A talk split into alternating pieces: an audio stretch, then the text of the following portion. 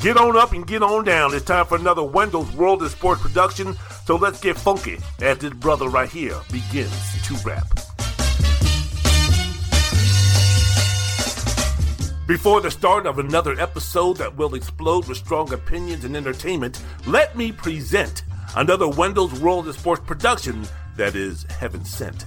Wendell's World in Sports, a sports talk podcast presented in audio and video form to perform to the scorn of the haters, and entertainment creator like Pete Rock and CL Smooth as I groove to the flavor of the podcast being soulfully chocolate. So if you have plans to beat me, please just go ahead and stop it. The opposition, I'll lambaste them, then debase them, disgrace them, more futile than someone trying to guard Jayson Tatum, giving the competition hurts like Jalen. I'll be wailing and assailing any clown that tried to quote my show verbatim. If you try to test me, I'll be a global champion like the guilt Lionel Messi, laughing at the notion that you thought taking me down would be a breeze like Drew, not having a clue that you've come into a gunfight with a butter knife and rolling the dice just cost you your broadcasting life. Listen to my podcast on iTunes, Spotify, Amazon, or iHeart as I listen and tear apart the fabric of the conventional, nonsensical, ripping to shreds the threads of stale, plain, tame, lame, flatline podcasts that are being left way behind. So take this loss to your podcasting boss because going up against me, the call of my fatal verbal blow would be best described by the legend, good old JR, Jim Ross.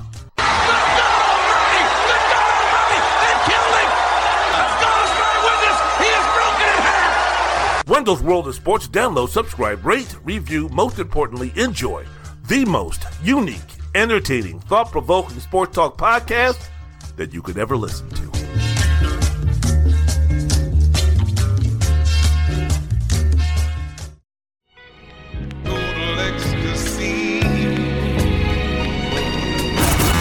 Sports fans of all ages, faces, and places from every stadium, arena, and auditorium all over the world. May I have your attention, please? Well, time's coming when we're going to have to ante up. Ante up and kick in like men. Like men! It is now time to bring to your listening ears, hearts, and minds a sports podcast named Wendell's World in Sports with the one and only Wendell Wallace. Tell him how you feel. A podcast that gives you strong, passionate, unapologetic, uncompromised thoughts and opinions about the everyday happenings in the NFL. Mahomes looking to flip, takes it in for the touchdown. And college football to the NBA in my Georgetown Hoyas. Giannis fires one down and an exclamation point for Milwaukee. To any other sporting news of the day. And now, introducing the man whose love of sports was born and bred on the greatest Muhammad Ali, Len Bias, Magic Johnson, Bernard King, and Eric Dickerson. Wendell Wallace. Bonjour, bonsoir, que pasa, shalom, wassalam alaikum, konnichiwa, namaste, good morning, good abend. Welcome to Wendell's World in Sports. I'm your host, Wendell Wallace. So glad that you could be with us. A lot of great things to get down on and discuss today in the world of sports. Before I get into what's happening in the world of sports, as you know, I got to ask you, what's happening? What's going on, man? You doing everything that you need to do to make your life, to make this world a better place to be? How are you doing so? How are you doing so? Are you doing so in terms of speaking with folks, learning from folks, listening to folks from a different race, different gender, different political background, different religion? If they love someone different from the other side of the tracks, from the other side of the world, are you having conversations with anybody different from you in terms of, again, race, religion, thoughts, thinkings? Are you having different types of conversations with different types of people so you can learn? Shut up, listen to them, and learn so that way you can pass along teachings of tolerance and empathy and sympathy and love and respect and devotion and that type of things to the younger generation so they can take the baton when we move on, whether we're going to heaven, hell, whatever you believe in. But whenever that happens, have you left this world a better place to be? By doing so, I hope so. And number two, as always, man, anywhere where you listen to your favorite podcast, I don't care if you're listening to this podcast on iHeart, Spotify, Amazon, iTunes, wherever, do me a favor.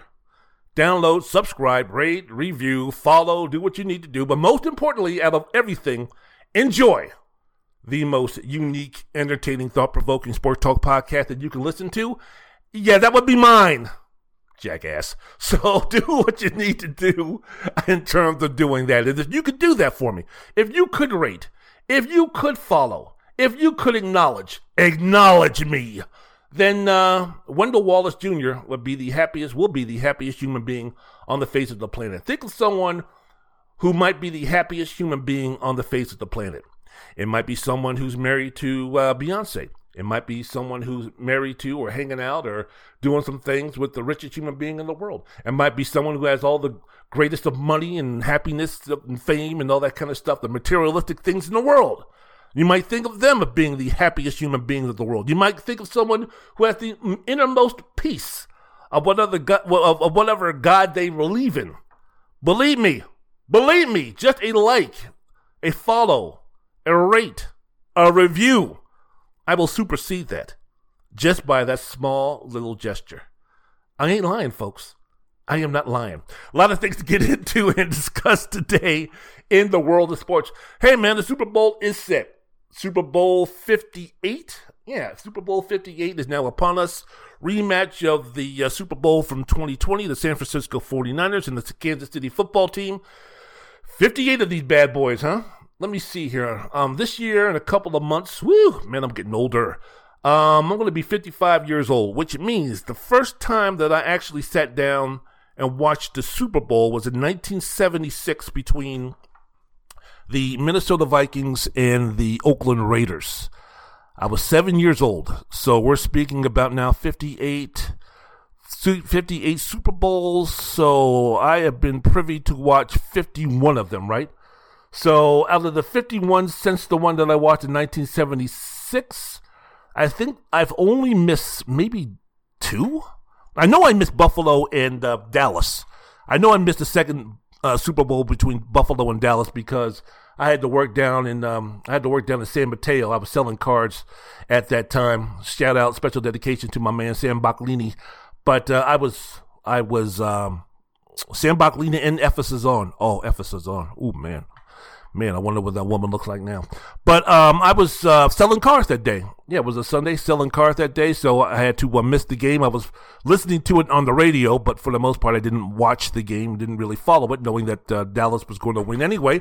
But whether because of love, whether because of mainly from 1976 to when I moved out of my house in uh, 1988, watched the Super Bowl with my dad, and uh, after that, watched Super Bowls with my friends and got into the business and I watched Super Bowls because I wanted to watch it because of tradition and because of what I had to do for my for my job. So, yeah, I have um, I'm a Super Bowl watching veteran. So um, yeah, I remember Sammy White Jack Tatum taking the head off of Sammy White. I remember the catch John Stallworth made to clinch the uh, victory for the uh, Pittsburgh Steelers over the uh, Los Angeles Rams. I remember Jack Youngblood playing with a broken leg and Vince Ferragamo uh, playing quarterback for the uh, Rams. I remember the situation where Jim Plunkett came in and led the uh, Oakland Raiders to the uh, championship. I remember John Riggins running over the uh, Miami Dolphins, the defensive back for the touchdown on fourth and one, which gave then the Washington Redskins, their first championship and set up the team of the 80s in which the then Redskins won in 1981 and then they came back a couple of years later after getting humiliated by the then Los Angeles uh, Raiders 38 to 9 I remember the run by Marcus Allen. I remember the interception that Joe Theismann threw at the end of the first half.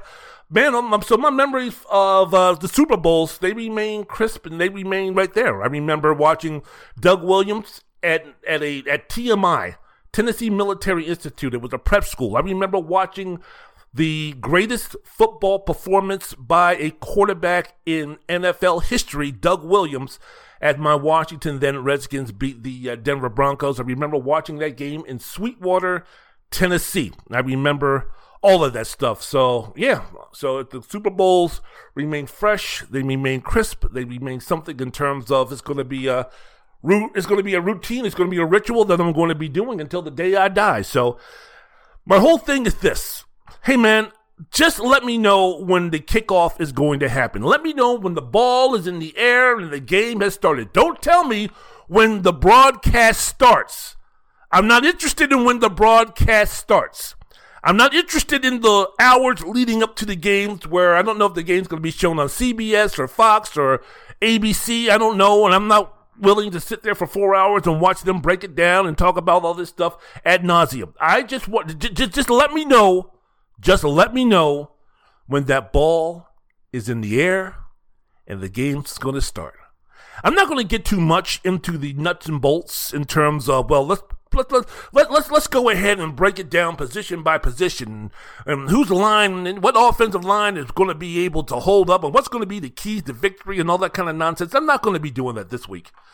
Just not going to be doing it. For this podcast, I am going to be talking about some of the storylines, but for the most part, I'll save the nuts and bolts and who's going to do this and which player is going to be more important and what does San Francisco need to do to win and what does Kansas City need to do to win and all this time. I'll I'll save all that for next week. Um, I understand why the Super Bowl is two weeks out. Why the NFL would do that. You want to make sure that all the players are rested and as healthy as possible. You also want to make sure that they have all the accommodations in terms of dealing with family and friends and tickets and all that type of stuff. You want to make sure that this week it's also used for that to kind of get everything situated with family and friends going to the game and where they're going to be staying and what's going to be happening. And for the coaches to uh, get a little extra time also to uh, break film and uh, break down film and come up with a game plan for uh, each team to uh, win the Super Bowl. So, so I get all that. And number one, uh, for folks who are coming to Vegas, hey man, you know I live here, so let's not be stupid. Folks from San Francisco, folks from Kansas City, don't don't don't be stupid. Don't be shooting nobody. Don't be robbing nobody. San Francisco, some of you folks who want to break into cars down there and do all that type of stupidity, ruining one of my favorite cities of them all, San Francisco. For those who want to bring their criminal activities, stay back in the Bay Area.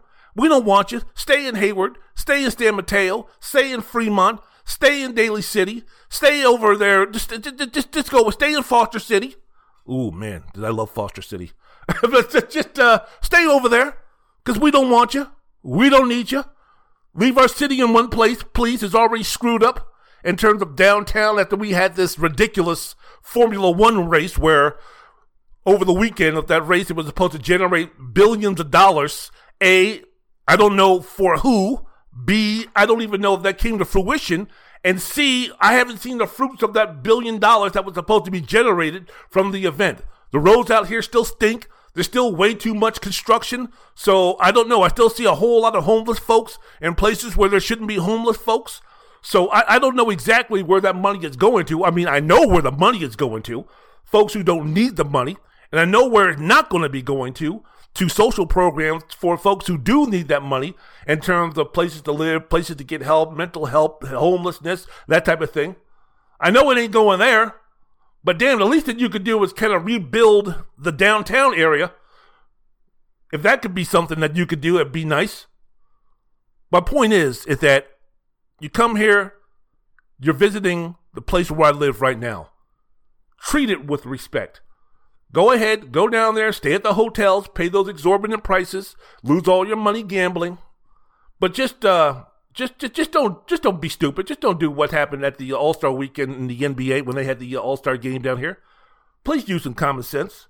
I still have to live here. Still looking to live here for I don't know at least another I don't know five or ten years. Who knows what the Lord has for me? But uh, um, you know, outside, I'm thinking about living here maybe another five ten years before moving on somewhere else. So do me a favor, leave leave the place where I live the same way that you uh, you brought here. Leave, leave it in the same condition, crumbling. Wendell's World of Sports. I'm your host, Wendell Wallace. So glad that you could be with us. So yeah, um, Super Bowl 58, man. Kansas City and um, Kansas City and San Francisco. Let me take here. Let me see here. You know, I'm taking a look at some of the teams or some of the players that were because it was a rematch from 2020. I'm quite sure that's going to add some sparkle and it's going to add some spice and it's going to add some minutes for folks breaking it down in terms of what did that mean for the teams that they met four years ago. Well, for Kansas City, Patrick Mahomes, Travis Kelce, Chris Jones, defensive tackle, they were playing. Those are some of the prominent members that were playing in that Super Bowl. Uh, for the 49ers, George Kittle, Nick Bosa, Deebo Samuels also appeared in that Super Bowl. If you remember, Kansas City won that game 31 to 20, launching I guess you could say a dynasty or a possible dynasty or the closest thing to a dynasty. When you're speaking about this Kansas City football team, when you're speaking about the Patrick Mahomes era, era, the Andy Reid era for this for this present time in modern sports history and NFL history. So, yeah, 31 to 20. I remember the game was close. I remember Jimmy G overthrowing, oh, I forgot who the wide receiver was, but he was open. Jimmy G overthrew him, and that paved the way for Kansas City to win the football game. But uh, some of the storylines that are going to be discussed for this week and next week leading up to the game, some of the things I like to uh, break down, a little, little bit of getting juicy with it. Uh, for Kansas City, what does this victory mean for the legacy of Patrick Mahomes and Andy Reid? Both separately and combined with a victory here, because the victory over San Francisco again in this Super Bowl would give Mahomes the third Super Bowl in his sixth full season as a starter at before the age. I guess is he 27 or 28? I think he's 28, right? He's 28. Yeah, he's 28 so years old. So in six seasons, again as the full time starter for the Kansas City football team, Mahomes would then have four Super Bowls, two conference championships, his two conference championship losses to Cincinnati and New England. He lost to Tom Brady in overtime when there was a bogus roughing was it roughing the passer? I know that there was a bogus penalty which gave New England the opportunity to uh, send the game into overtime and win it, and then they lost at home in overtime to Joe Burrow and uh, Cincinnati. So both losses came in overtime. So really, when you think about it, Patrick Mahomes in his playoff history as a starter for the Kansas City football team, he's never lost a game in regulation he's either going to win it or he's going to lose it in overtime. Ain't that something? So again, this is going to be something that I want to speak about. Um, we. And I spoke about it last week on my podcast. Spoke about Patrick Mahomes being a generational great. I spoke about Patrick Mahomes in terms of what he means to the younger generation. I spoke about Patrick Mahomes for this generation mainly the age group, I would say between 12 and 19, 18, 19 years old, what he means when you're speaking about the development of them becoming sports fans, the development of them becoming sports fanatics, the development of them in really, if you're speaking about that, a part of them that's growing. When you speak about the cultivation of their love of sports, starts with a Patrick Mahomes. When you're speaking about the uh, NFL, um, he is the younger generation Magic Johnson for what uh, you know for, for, for those who love the game of football, for those who aspire to play football, for those in the younger generation who have dreams of playing in the NFL, who have dreams of playing in college, who have dreams of being the quarterback for their for their local high school football team, whether it be in rural West Virginia, whether it be in Western Ohio, whether it be in uh, Western Pennsylvania, whether it be in Texas, whether it be in California, whether it be in Oklahoma, whether it be in in regions or in or in towns or in counties where high school football is the end all the be all. For those who want to be that quarterback, for those who want to be the big man on campus, for them who want to be the person that the, that the girls love and all that type of stuff and get the adulation and possibly move on to a higher degree of football playing. Patrick Mahomes, for a lot of folks, is the guy. They're the ones that are going to be wearing the number 15 jersey. Patrick Mahomes is going to be the guy who these kids are going to be putting posters on their wall. In fact, can you still buy posters? I have no idea.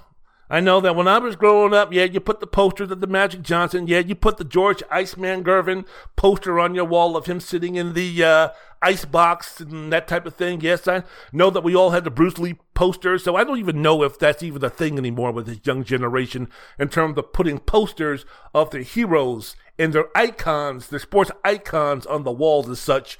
But um, yeah, Patrick Mahomes, for a lot of folks, for a lot of kids of that age group, again, 12 to 19, 12 to 18, that's their guy. They're going to wear number 15 when they go out and play for their football team. They're going to want to be the guy who's going to try to emulate him. They're going to want to wear their hair just like Patrick Mahomes. They want to want to go ahead and, and, and date white women and date outside their race like Patrick Mahomes did. Just joking. Just joking on that one. I just want to make sure that y'all are paying attention. No, but for the most part, they want to be Patrick Mahomes. Just like we wanted to be Magic Johnson, just like I wanted to be Eric Dickerson, just like I wanted to be Warren Moon, just like I wanted to be Dave Stewart, just like I wanted to be Kirby Puckett, just like I wanted to be um, Ivan Lendl, just like I wanted to be Muhammad Ali, just like I wanted to be all of my guys, all of my heroes, all of my stars at that time growing up, which again cultivated and had me grow into the sports fan that I am today. So Patrick Mahomes is that guy. So Patrick Mahomes' legacy in that sense has already been built. Now we're speaking about, again, how much greater can Patrick Mahomes' legacy be? If he stopped playing today, he's in the Hall of Fame. So everything that he's needs he needs to accomplish to be great, to be legendary, to be a Hall of Famer, that's already been done. And it's already been done at the age of, I would say, 26 or 27. He has the records, he has the talent, he has the Super Bowls, he has everything at his disposal which he needs to qualify for being a Hall of Famer, which is awesome in itself. Now, Patrick Mahomes, in terms of winning football games and everything like that, I, I know for an individual, Patrick Mahomes' main deal is to win Super Bowls and that type of thing. Win it for his coaches, win it for his kids, win it for his wife, win it for the community, win it for his, himself. But just in terms of legacy is concerned, what would this Super Bowl victory over San Francisco mean for the legacy of Patrick Mahomes? How much greater would he rise in the GOAT status when we're speaking about the greatest quarterbacks of all time if he can pull this off? Where are we going? What are we talking about? Because I already mentioned and I already talked about the accomplishments. I already mentioned the fact that if I didn't mention the fact, let me reiterate. He's 14 and 3 in terms of his overall playoff record. He has an 824 winning percentage in the playoffs, which is the best of any quarterback who's made at least 15 starts. And if you compare his greatness already at the age of 28, and again, let's go on the assumption that he's going to win this Super Bowl, which will give him three championships in six years all of the things that he's accomplished by the age of 28 and then say, okay, what will this mean in terms of him and his greatness compared to other great legendary quarterbacks? The inventor of the forward pass, one of the greatest NFL players who's ever played that no one knows, Sammy Baugh of the then Washington Redskins, won two championships by the age of 28. Between uh, 1937 and 1942, he won his two championships. Never won a championship after that. And that was in a time in the season, and, and, and, and this was the guy who, again, was the inventor of the forward pass. Johnny Unitas, four time NFL MVP, named to 10 Pro Bowls, right? He was supposed to be the guy that for the longest was the greatest quarterback. He is, he was the godfather of quarterbacks. He was where the modern day quarterback started. He is the tree. He is the foundation the great Johnny Unitas of the Baltimore Colts. He won his first championship at the age of 25, that memorable overtime victory over the New York Giants in 1957. Alan Ameche going over right tackle to win that game over Sam Huff and the New York Giants 23-17. But he won his first championship at the age of 25 and had two championships by the age of 28. He won three championships and a Super Bowl in 18 seasons. We speak about Bart Starr. Vince Lombardi, the team of the 60s, as you might say, he won five championships overall 1961, 1962, then 1965, and then the back to back championship, winning the Super Bowl, Super Bowl one, Super Bowl two over Kansas City and over Oakland. Between the ages of 32 and 38 is where he did most of his damage. Terry Bradshaw won his first championship at the age of 27, his fourth year in the league, won four total. You're speaking about uh, Joe Montana who up until Johnny Unitas, he supplanted Unitas as the greatest quarterback who's ever played by the time that his career, was over. He won his first championship at the age of 25 and the second championship at the age of 28, then won back to back championships at the age of 31 and 32. Peyton Manning won his first championship at the age of 30. And then you speak of other great quarterbacks. Troy Aikman won th- three Super Bowls. Ben Roethlisberger won two Super Bowls, and he won his first Super Bowl relatively young, I believe at the age of 23.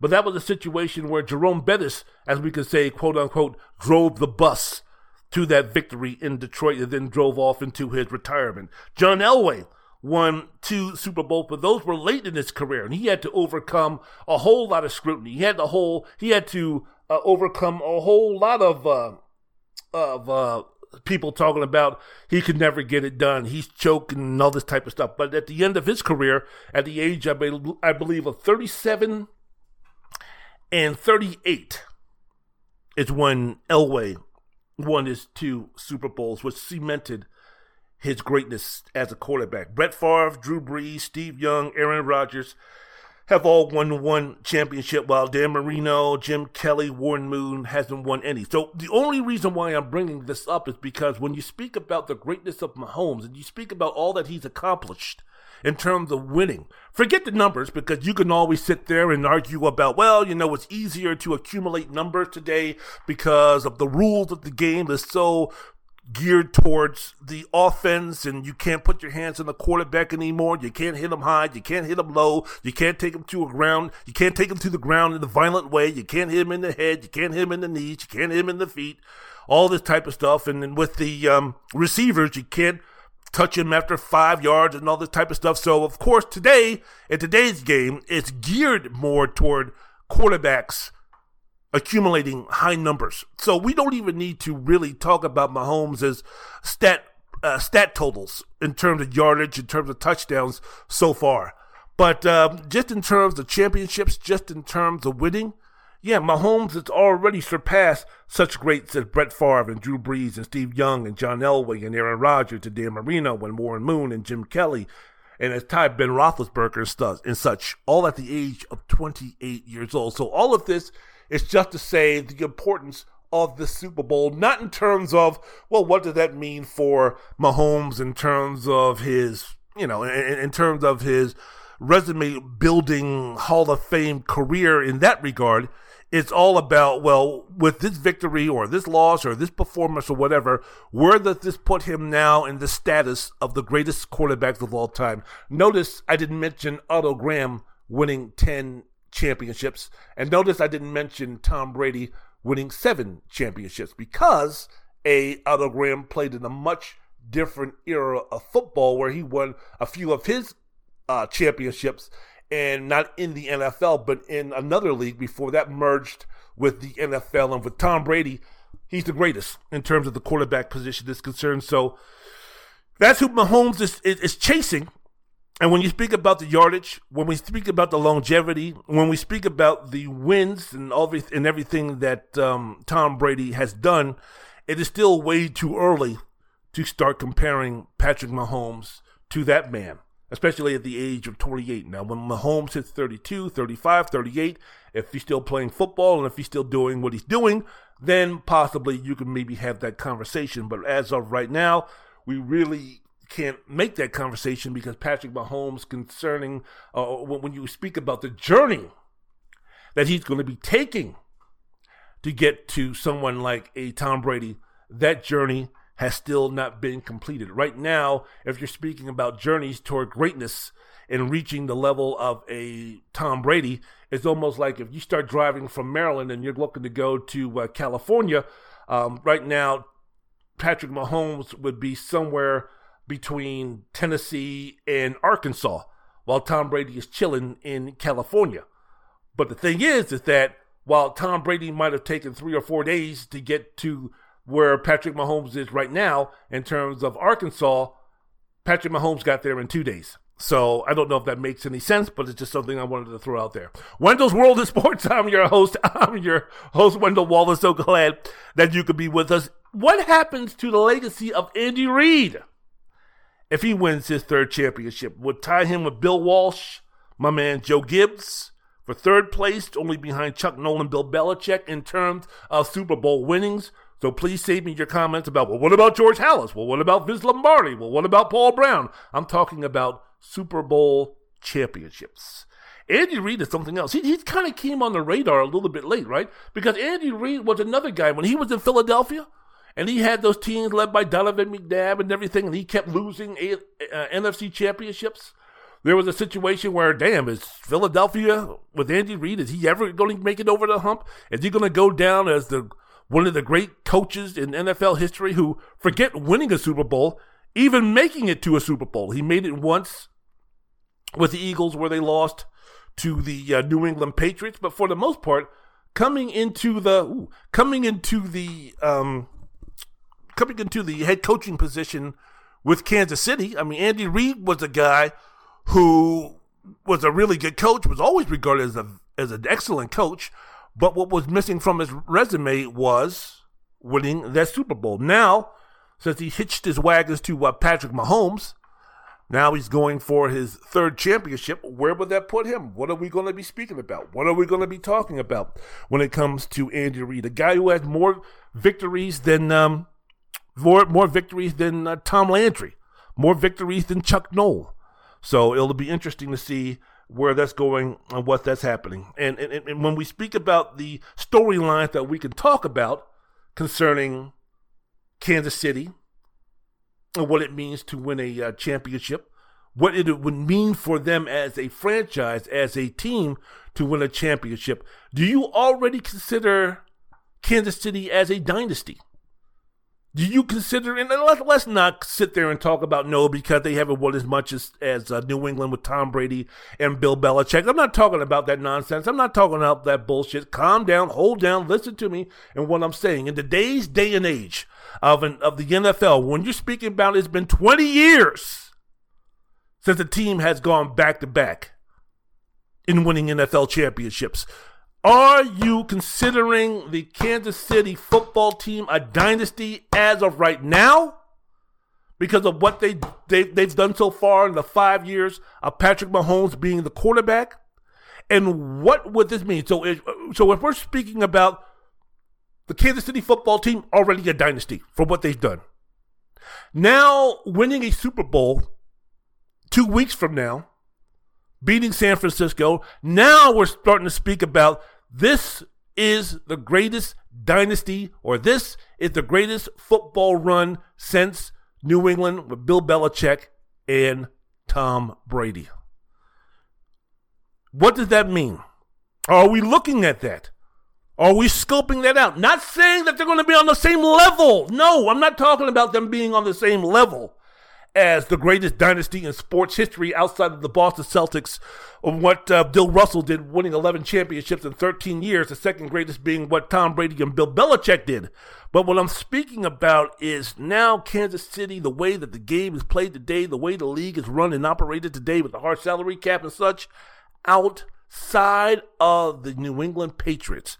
Is this the best example of a dynasty that we have going and that we've had going for the last eight to ten years. Especially once again, they accomplished the feat of beating San Francisco, which would then break that 20 year drought of franchises going back to back in the Super Bowls. We, we, we thought we had contenders. We thought the Seattle Seahawks were going to be that team. We thought that there were going to be others that would have that opportunity to fill that void, to fill that role in terms of which team is the best, which team could be building a dynasty. As of right now, Seattle had the chance to do it, but Pete Carroll decided to let Russell Wilson be a hero instead of Marshawn Lynch, and we all saw how that turned out in that Super Bowl against New England. So now, a victory over San Francisco, I'm saying it for the third time Will they give them the status of being the best dynasty without question, without doubt, without discussion? Would that put them in dynasty mode? What about the San Francisco 49ers? Man, what would that victory mean for them? Discussing this here on Wendell's World of Sports with yours truly, Wendell Wallace. What would winning a Super Bowl for them mean? What would it mean for Brock Purdy? Best story in terms of a quarterback if he wins this game, let's say Brock Purdy comes out and plays well. He doesn't stink up the joint. He doesn't do what Ben Roethlisberger did. He doesn't even do what Tom Brady did the first time that New England won the Super Bowl. Or maybe he's just a couple of notches above that. Where in that game, Tom Brady against St. Louis, the greatest show on turf, one of the greatest upsets in Super Bowl history, Tom Brady was good, but he wasn't great. Tom Brady didn't give us an indication during that game that Tom Brady was going to turn into Tom Brady of what we know of today. But he did what he had to do in that game winning drive to uh, get them to uh, kick a full field goal by Adam Vinatieri to upset the Rams when everybody who was calling the game was speaking about, well, they just need to take a knee and go into overtime and see what happens, which then put Brady on that path to superstardom, icon status, legendary status, GOAT status at the quarterback position. Let's say Purdy has a game a little bit better than that. He doesn't need to go on a game winning drive or anything like that, but you know, he, he plays a little bit he plays he plays more like the second half in the games versus, or really the fourth quarter in the games versus um, Green Bay and Detroit than he did the first half. I don't want to see him limping. I don't want to see him doing a Peyton Manning in terms of winning a Super Bowl, basically hitching his wagons to a defense and to a running game and saying, Take me across the finish line, boys. But if Purdy is going to be an integral part, an important part, an impactful part, an important part in them winning the Super Bowl and beating the budding dynasty, which is the monster Patrick Mahomes in Godzilla of a football team, King Kong of a football team who ain't got shit on anybody else in terms of the uh, Kansas City football team. If Brock Purdy can overcome that, are we now speaking about Purdy possibly, maybe? Man, mm, I'm not going to say that name. I'm not going to say that name. But who thought Tom Brady was going to be Tom Brady after that Super Bowl? Even after he came in and led New England to those victories, after Drew Brees got hurt in that game against the uh, New York Jets, Mo, Will- Mo Lewis taken out. Drew Brees, Tom Brady comes in, and the greatest has started. Who would have thought? So, yes, it's blasphemous. Yes, it's nonsensical. Yes, it's ridiculous. Yes, it's stupid to sit there and say, well, if Brock Purdy comes in and plays pretty decent and has this victory over uh, has this victory over um, Kansas City, that he's the next Tom Brady. No, no, no, no. I don't want to say that. I'm not going to say that, even though I just said it. But what will it do? What will the impact have? Because Brock Purdy is such a polarizing figure, and and, and again, it is so ridiculous because everything that he does, he has his detractors and he has his fan base, and each go way too overboard one way or the other.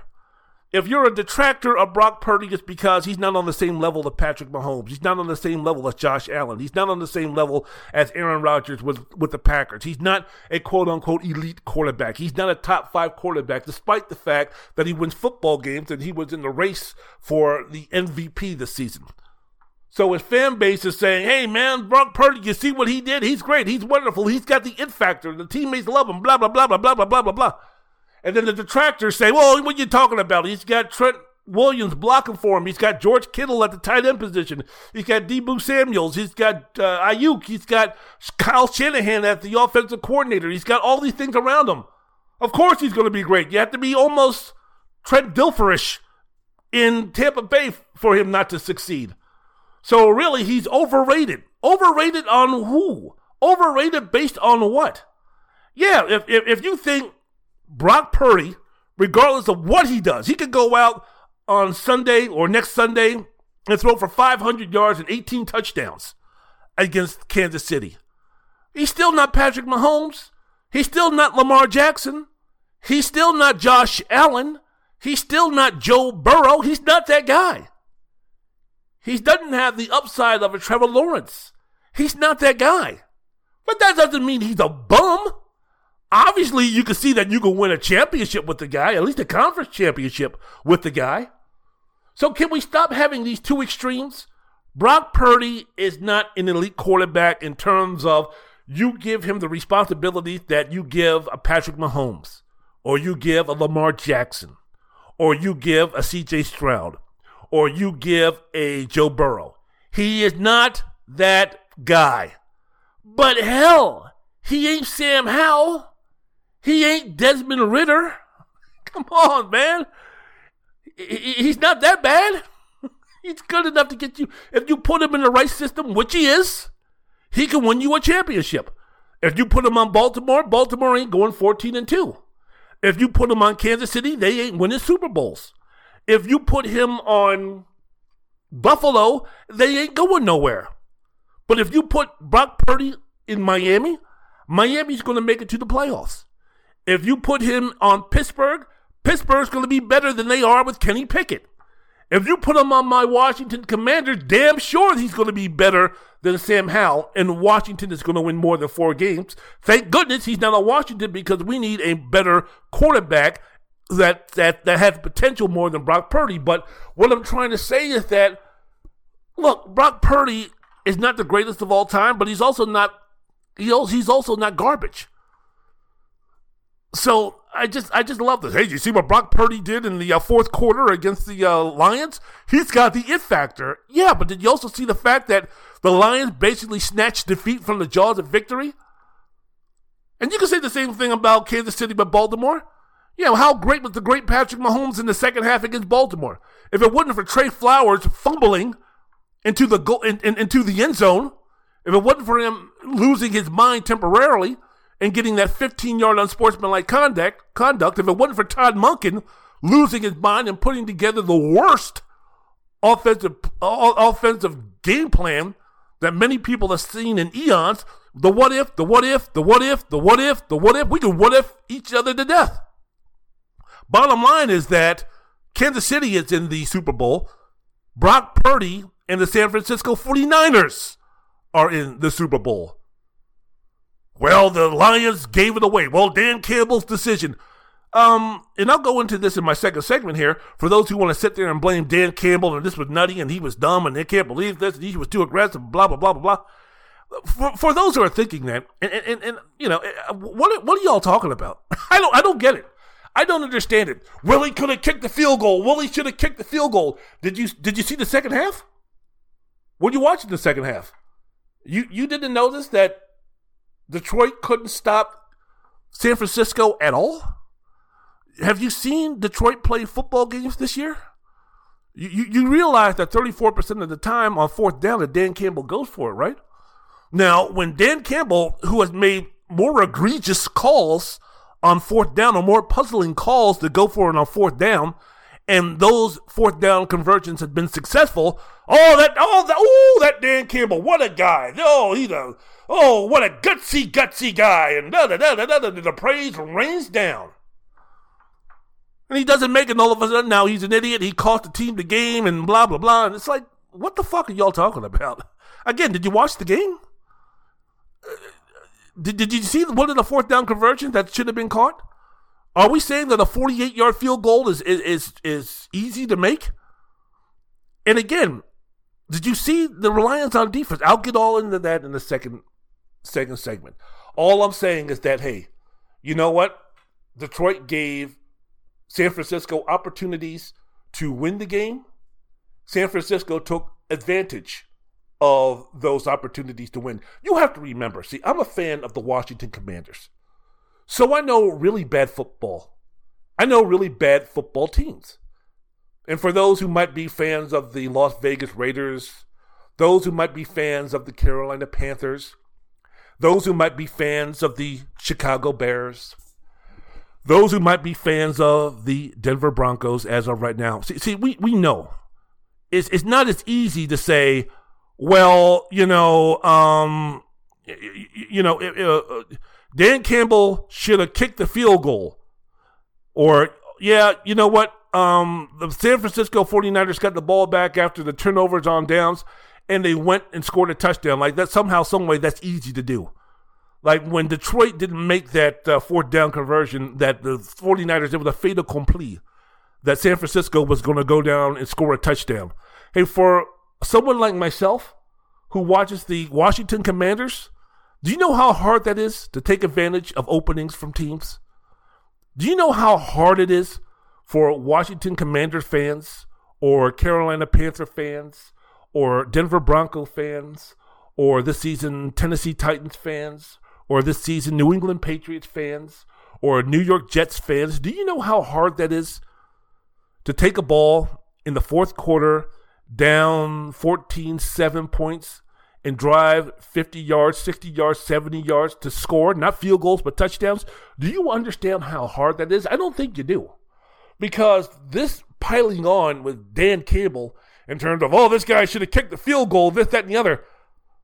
When the turnover, eh, I'll save it for the second segment. I'll save it for the second segment. Get off track a little bit. My only thing is that some of the storylines going into this game, we spoke about the uh, greatness we spoke about what it would mean for Kansas City to win the Super Bowl. I think for San Francisco, what would it mean? I, I, think when we take a look at some of the memorable quarterback games or memorable games that were surrounded by the quarterback, when you think about Super Bowl three, Joe Namath predicting uh, victory and basically, you know, I wouldn't say saving the NFL, but basically causing the merger between the NFL in the AFL. That was one of the more iconic things in terms of, uh, wow, I can't believe that. When you speak about Jim Plunkett, who was basically left for dead after his career with the uh, New England Patriots, being the number one draft pick in 1971 by the uh, Patriots out of Stanford, winning the uh, Heisman Trophy.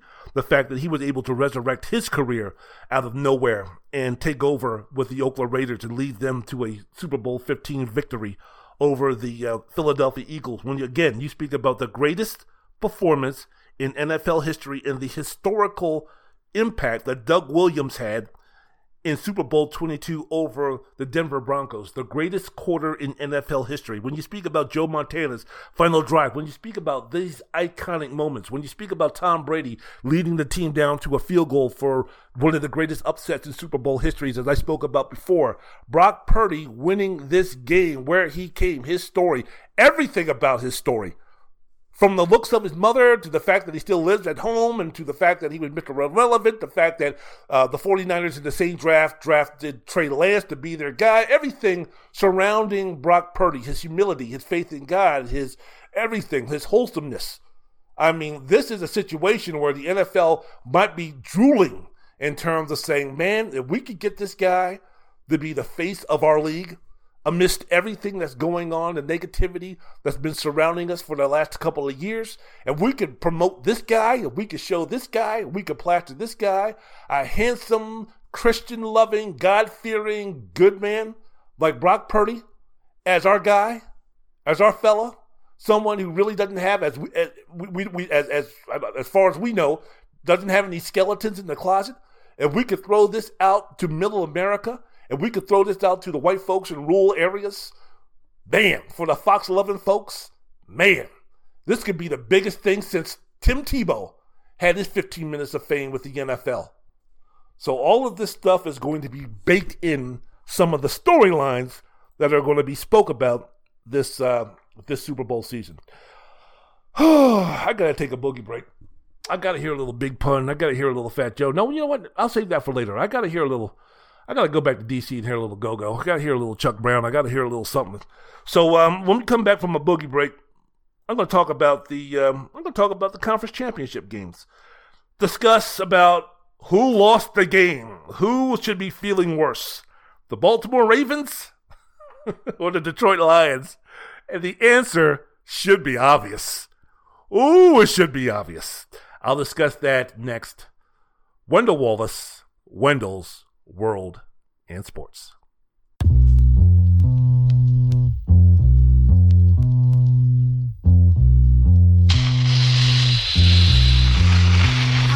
Ready for war, Joe? How you wanna blow they spot? I know these dirty cops that'll get us in if we murder some wop. Hop in your Hummer, the punish is ready. Meet me and Beatles with noodles, we do this do while he's slurping spaghetti.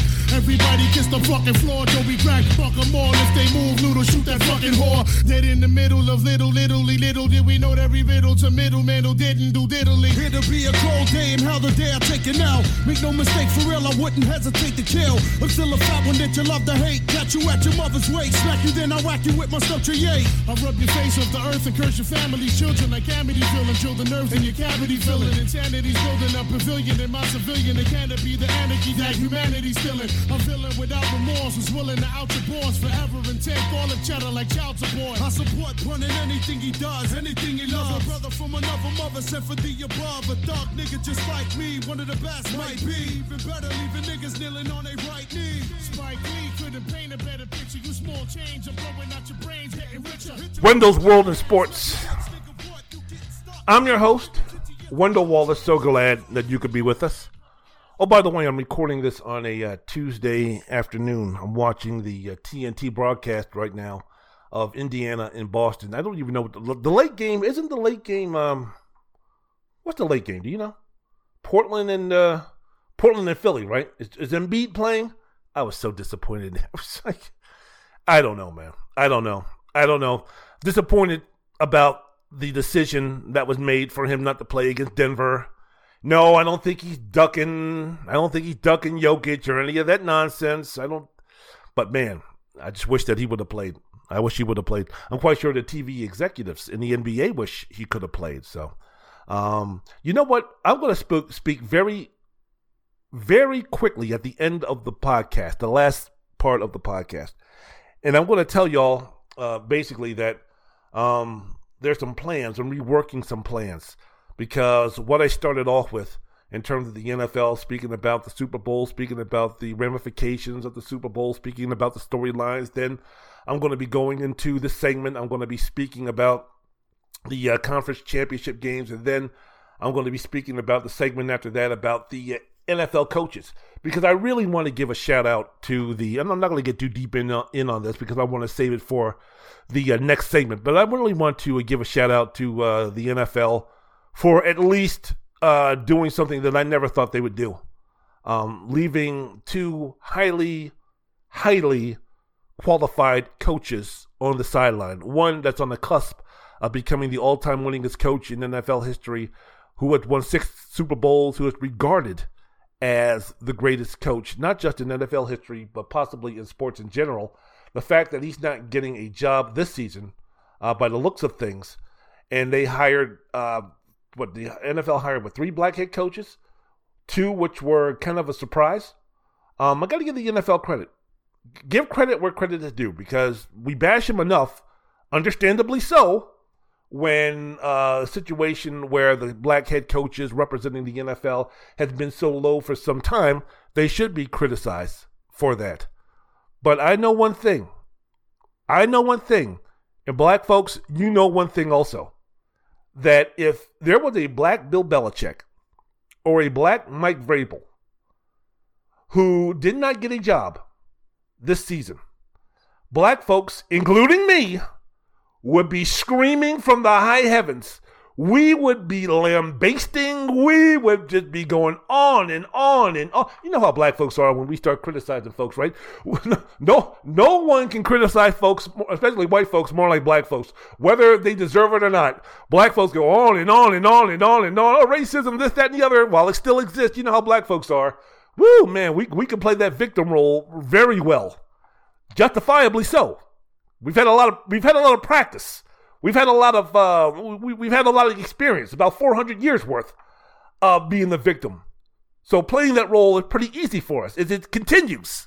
But in this case, if black if, if, if Bill Belichick was black and that man didn't get a job, oh my goodness gracious! I don't know what Al Sharpton is he still around? I don't know, boy. Boy, uh, Charlemagne the God. I mean, everybody from the community would be yelling and screaming. The NFL is racist. This, that. Blah, blah, blah, They'd be bringing up Kaepernick again. They'd be like, oh man, oh man, oh man.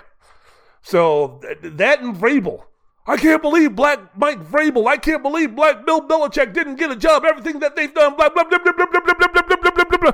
So I want to, I want to commend the NFL or at least the owners, whoever's making these calls, to um, I want to say thank you for this situation. Again, I'll get to that even more in the next segment, but I just wanted again just my kudos to the NFL because Lord knows if uh, it had been the other way around, yeah, I'd be hollering and screaming and insulting folks and doing all that kind of nonsense. Lord have mercy. Wendell's World of Sports. I'm your host, Wendell Wallace. So glad that you could be with us. Oh, Al, Al Sharpton would be gathering up folks, marching down to the NFL offices. Woo, man, it'd be something else. Wendell's World of Sports. I'm your host, Wendell Wallace. So glad that you could be with us. All right, let's go ahead. Let's uh, speak about uh, the NFC, NFC and AFC championship games. Baltimore and Kansas City, Detroit and San Francisco. Okay, so of course the discussion is going to be about. Um, it's, it's interesting that there's more discussion about the loser of the games rather than the winners, right? So, you know, which laws had the more devastating effect, or which team should be more disappointed, which team lost the game. And can we become a little bit more specific here in terms of what does it mean both short term and long term? So when you speak about which team suffered the most devastating loss, whether it be what was it the Detroit Lions or was it the Baltimore Ravens? We have to put this in context in terms of are you speaking about just for next year or five years down the road? What kind of impact are we talking about? what are you defining in terms of the more devastating defeat? Are we just speaking about this season? Are we just speaking about, my goodness gracious, if the Ravens would have won this game, then they clearly would have won the Super Bowl, or if the Lions would have won this game, they clearly would have won the Super Bowl, or, you know, now the fact that uh, even though there were reports saying that Dan Campbell or um, the offensive coordinator, Ben Johnson, is going to return for his fifth season with the club, he's not going to uh, take any job offered by the Washington Commanders or Seattle Seahawks if they were to uh, offer him the job that he's going to return as the offensive coordinator. So some of the some of the loss to the 49ers, some of that pain has been mitigated, has been uh, suppressed by the news that Johnson is coming back. But you know, I wish folks would define a little bit more in terms of who had the more devastating loss. Are we speaking long term? Are we speaking short term? Are we speaking five years from now? Are we speaking coaches losing jobs? Are we speaking about change of coordinators, change of philosophies? What what exactly are we speaking about? In terms of my definition of who had the more devastating long term effect on the franchise when you speak about either Detroit or Baltimore, for me the answer is easy. It's got to be the Ravens, right? H- how can you say anything else? Baltimore losing to Kansas City 17 to 10. And my question is did the Ravens throw away their best and only chance to win the Super Bowl for the next five years? That, that's to me how devastating this loss was. They had the MVP quarterback. They had the league's best defense. They had home field advantage. They were playing in a season where Joe Burrow was injured most of the time, where Cleveland didn't have their starting quarterback, where Buffalo was ravished by injuries, while Kansas City really didn't have the team, had the worst offensive team of the Patrick Mahomes era. You're speaking about the turmoil that was in um, uh, Denver with the last sightings vestige of the employment of Russell Wilson being a starting quarterback for the Denver Broncos. If you take a look at this season and you take a look at all of the contenders in the AFC, the one that had the clearest path, the one that had the most advantage in terms of health, in terms of uh, defense, offense, in terms of home field advantage, in terms of everything, in terms of motive, was the Baltimore Ravens and to lose to the uh, Kansas City football team the way that they did. And it just seemed to me straight from the get go that it, it just seemed that I don't know what happened. It just seemed that Baltimore panicked. Baltimore on offense, particularly, panicked. Kansas City opening drive, 10 plays, what, 76, 86 yards, and went down the field. Uh, Mahomes throwing a beautiful 19 yard touchdown pass in the right corner to uh, Travis Kelce to make a 7 0, the opening drive. It, it just seemed to me, watching the game, it just seemed that that kind of shook up the Ravens in terms of them saying, oh, oh shit, oh, fuck it, we got to go ahead and we got to score 30 points. That's my only explanation. And, and, and that was my explanation for when they made these ridiculous penalties. Kyle Van Noy, the, the, the closing drive for Kansas City at the end of the half where they got a field goal out of it because of a roughing the passer penalty where Patrick Mahomes was almost beheaded. But then Kyle Van Noy being duped by Travis Kelce as an uns- for an unsportsmanlike conduct, giving them 15 yards again to give them a field goal in a game where Baltimore seemed to be panicking because they were down by heaven sakes alive seven points. I don't understand it. I don't understand it. That they, they got Mahomed. They were mentally Mahomed. It's almost like they went back to the old Jim Croce song. You don't tug on Superman's cape. You don't spit into the wind. You don't pull the mask off of Old Lone Ranger, and you don't mess around with Jim. It just seemed like in their minds that after they were singing, after after that touchdown was made by Kansas City, that Jim Harbaugh, Todd Monken, Lamar Jackson, and the Ravens started thinking, "Oh shit, you don't tug on Superman's cape. You don't spit into the wind. You don't pull the mask off of old Lone Ranger, and you don't mess around with Patrick Mahomes. But It was just mind-boggling. That's all I can think of. And my question moving forward now for not just Lamar Jackson, but for Josh Allen, Joe Burrow, C.J. Stroud, Justin Herbert, and and and, and, and um, John Hart and Jim Harbaugh Trevor Lawrence, Deshaun Watson, um, Anthony Richardson, whoever New England drafts, Tua Tagovailoa. Here's my question to you guys: If you can't dethrone Patrick Mahomes in Kansas City this season, for the next four or five years, when are you going to? What gives you any type of confidence? What gives you any type of glass half full type of uh, reason to think that you can? Maybe, possibly, hopefully, that you could catch Kansas City on a bad day. But if you couldn't beat Patrick Mahomes this season, where on offense, he only won, you know, with him being the starter, starting quarterback, he won 10 games this season, which was the fewest of his career. He passed for the fewest yards per game this season, 261. He had the lowest quarterback rating of any point of his starting career, which was 92.6. He had the worst receiving corps of his career. What you had Rashee Rice, Travis Kelce. they were the only reliable receivers, or the only receiver tight end that um, Patrick Mahomes trusted. The Kansas City wide receivers had the second most dropped passes in the league this season. We saw Patrick Mahomes damn near lose his mind and make a fool out of himself after the uh, Buffalo game because what was it? Kadarius Toney lined up offside so egregiously that it was almost like, man, what what the fuck are you doing? Marquez Valdes-Scantling, his missed drops or his drop touchdown passes in critical moments. Well, it, it was just one game, but there was a lack of trust.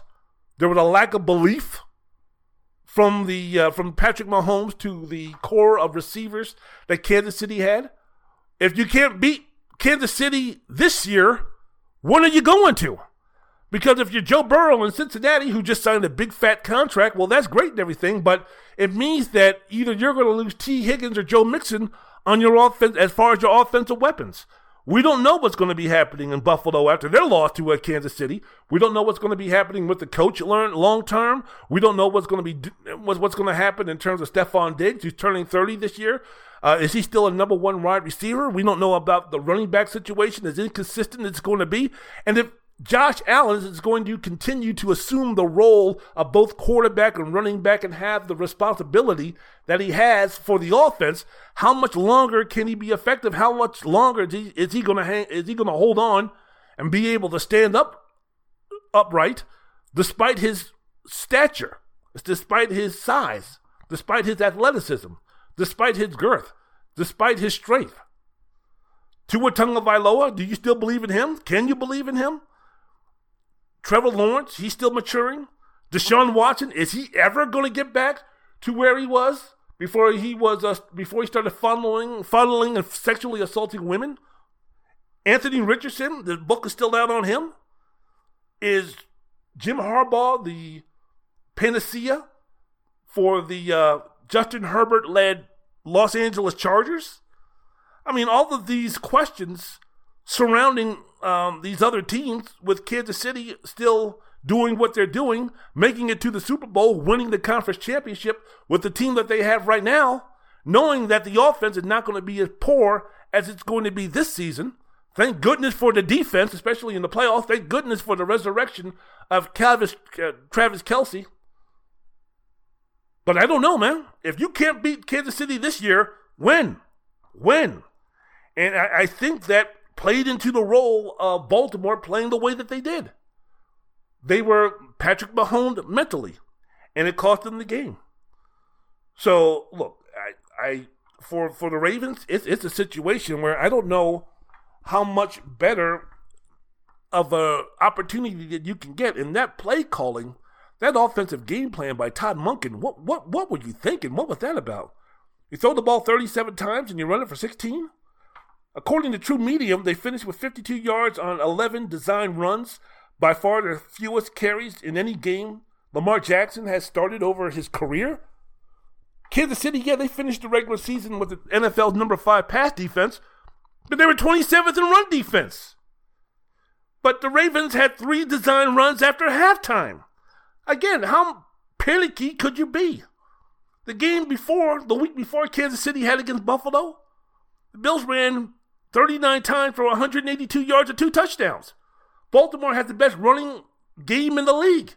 How could you run it only 16 times and throw it 37? And you still had plenty of opportunities to win the game.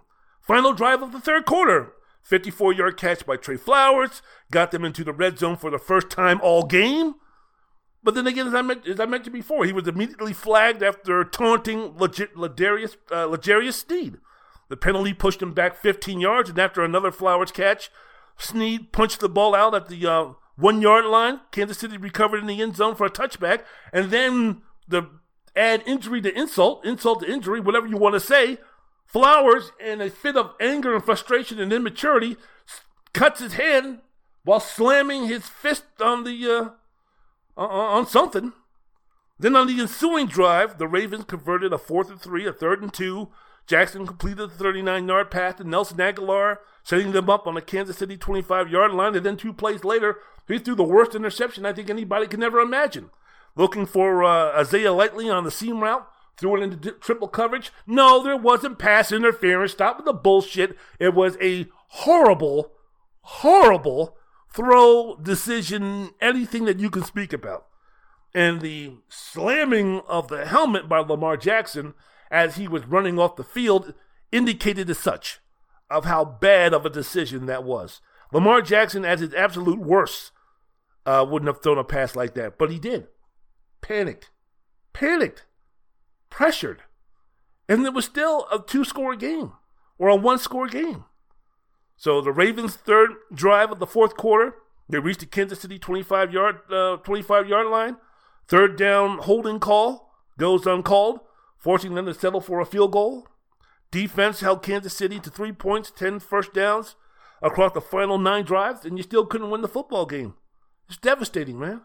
You speak about, oh, it's got to be devastating for the Lions. How? How? How is it more devastating for the Lions than it is for the Ravens? This was a historically bad loss. I mean, you can sit there and whine and complain about Dan Campbell, but mentally, I think it's going to be harder for the Ravens to get back to where they were than the uh, Detroit Lions. According to the NFL research, the Ravens led the NFL in rushing yards on offense while allowing the fewest points on defense and has a team average 25 points per game. Only the 1985 Bears, who won the Super Bowl and only lost one game at Miami, and the 1972 Miami Dolphins, who were undefeated, had only accomplished that feat, and both of them won the Super Bowl. How many times are the Ravens going to be able to do that? Lamar Jackson signed a $260 million contract extension. He's going to be the MVP for the second time. The defense had the most sacks in the NFL, ranked first in most of the defensive coordinate, uh, categories, and you go out and lose. You go out and lose. The teams Baltimore beat this season were the Miami Dolphins, were the, tech, ten, uh, were the uh, Houston Texans, the Detroit Lions, the 49ers. You saw what they did against the 49ers on the road, right? You saw what they did against the Miami Dolphins the next week after that, right? You saw the beatdown 34 to 6 that they put on the Detroit Lions, right? Which in which put Lamar Jackson on the radar in terms of being the MVP. You saw what they did. You saw the fact that the Ravens beat the playoff teams on their schedule by more than 100 points combined. And they lost at home to a depleted, compared to their other teams, Kansas City football team. How do you overcome that? How do you rectify that? How do you get yourself off after falling? How do you get yourself up after falling off that mountain and start that climb all over again, knowing that next season, next regular season means nothing. Nothing. Nothing that the Baltimore Ravens are going to do next year means Jack Diddley. I don't give a flying fuck if Lamar Jackson comes out and throws for 200 touchdowns. I don't care if he throws for 10,000 yards, throws for 200 touchdowns, runs for 2,500 yards, and scores another 50 touchdowns. It don't mean shit. It don't mean jack. It don't mean nothing. I don't give a damn if the Baltimore Ravens go 17 and 0 and beat every team by 150 points. I don't give a damn if the Baltimore Ravens on defense shut out everybody and don't allow a first down for the entire fucking season. It don't mean nothing uh, doesn't mean all those accomplishments mean nothing. And despite that dominance, and of course I'm being facetious, but no matter how great they play, no matter how dominant they look, if they are to regain the stature that they left at the altar at the end of week 17 or after that Miami game where they were at their absolute best, or in the second half of the playoff game against the uh, Houston Texans, even if they regain that stature, even if they regain that level, no one's going to give a shit. The fans ain't going to give a shit. The media ain't going to give a damn. And the players, for the most part, ain't going to be giving a damn because it means absolutely nothing. Until you win the conference championship and you make it to the Super Bowl, anything that you do in the regular season as a team or as individuals mean nothing. And for a season as hard and as long and as brutal and as physical and as demanding as the NFL, whew, man, that's tough. That's tough. That's really tough. So I don't know, man. I don't know what we're seeing the end of a era. I don't know. I mean, Lamar Jackson isn't going anywhere, and I guess for the most part, for the immediacy, John Harbaugh isn't going anywhere. But I, I remember devastating losses. I mean, the the, the the the Ravens can go one of two ways. They can go like the 1998 Minnesota Vikings. If you don't remember that team, I remember that team. Dennis Green was the head coach. Brian Billick was the offensive coordinator. You had Randy Moss tearing up the league as a, rookie.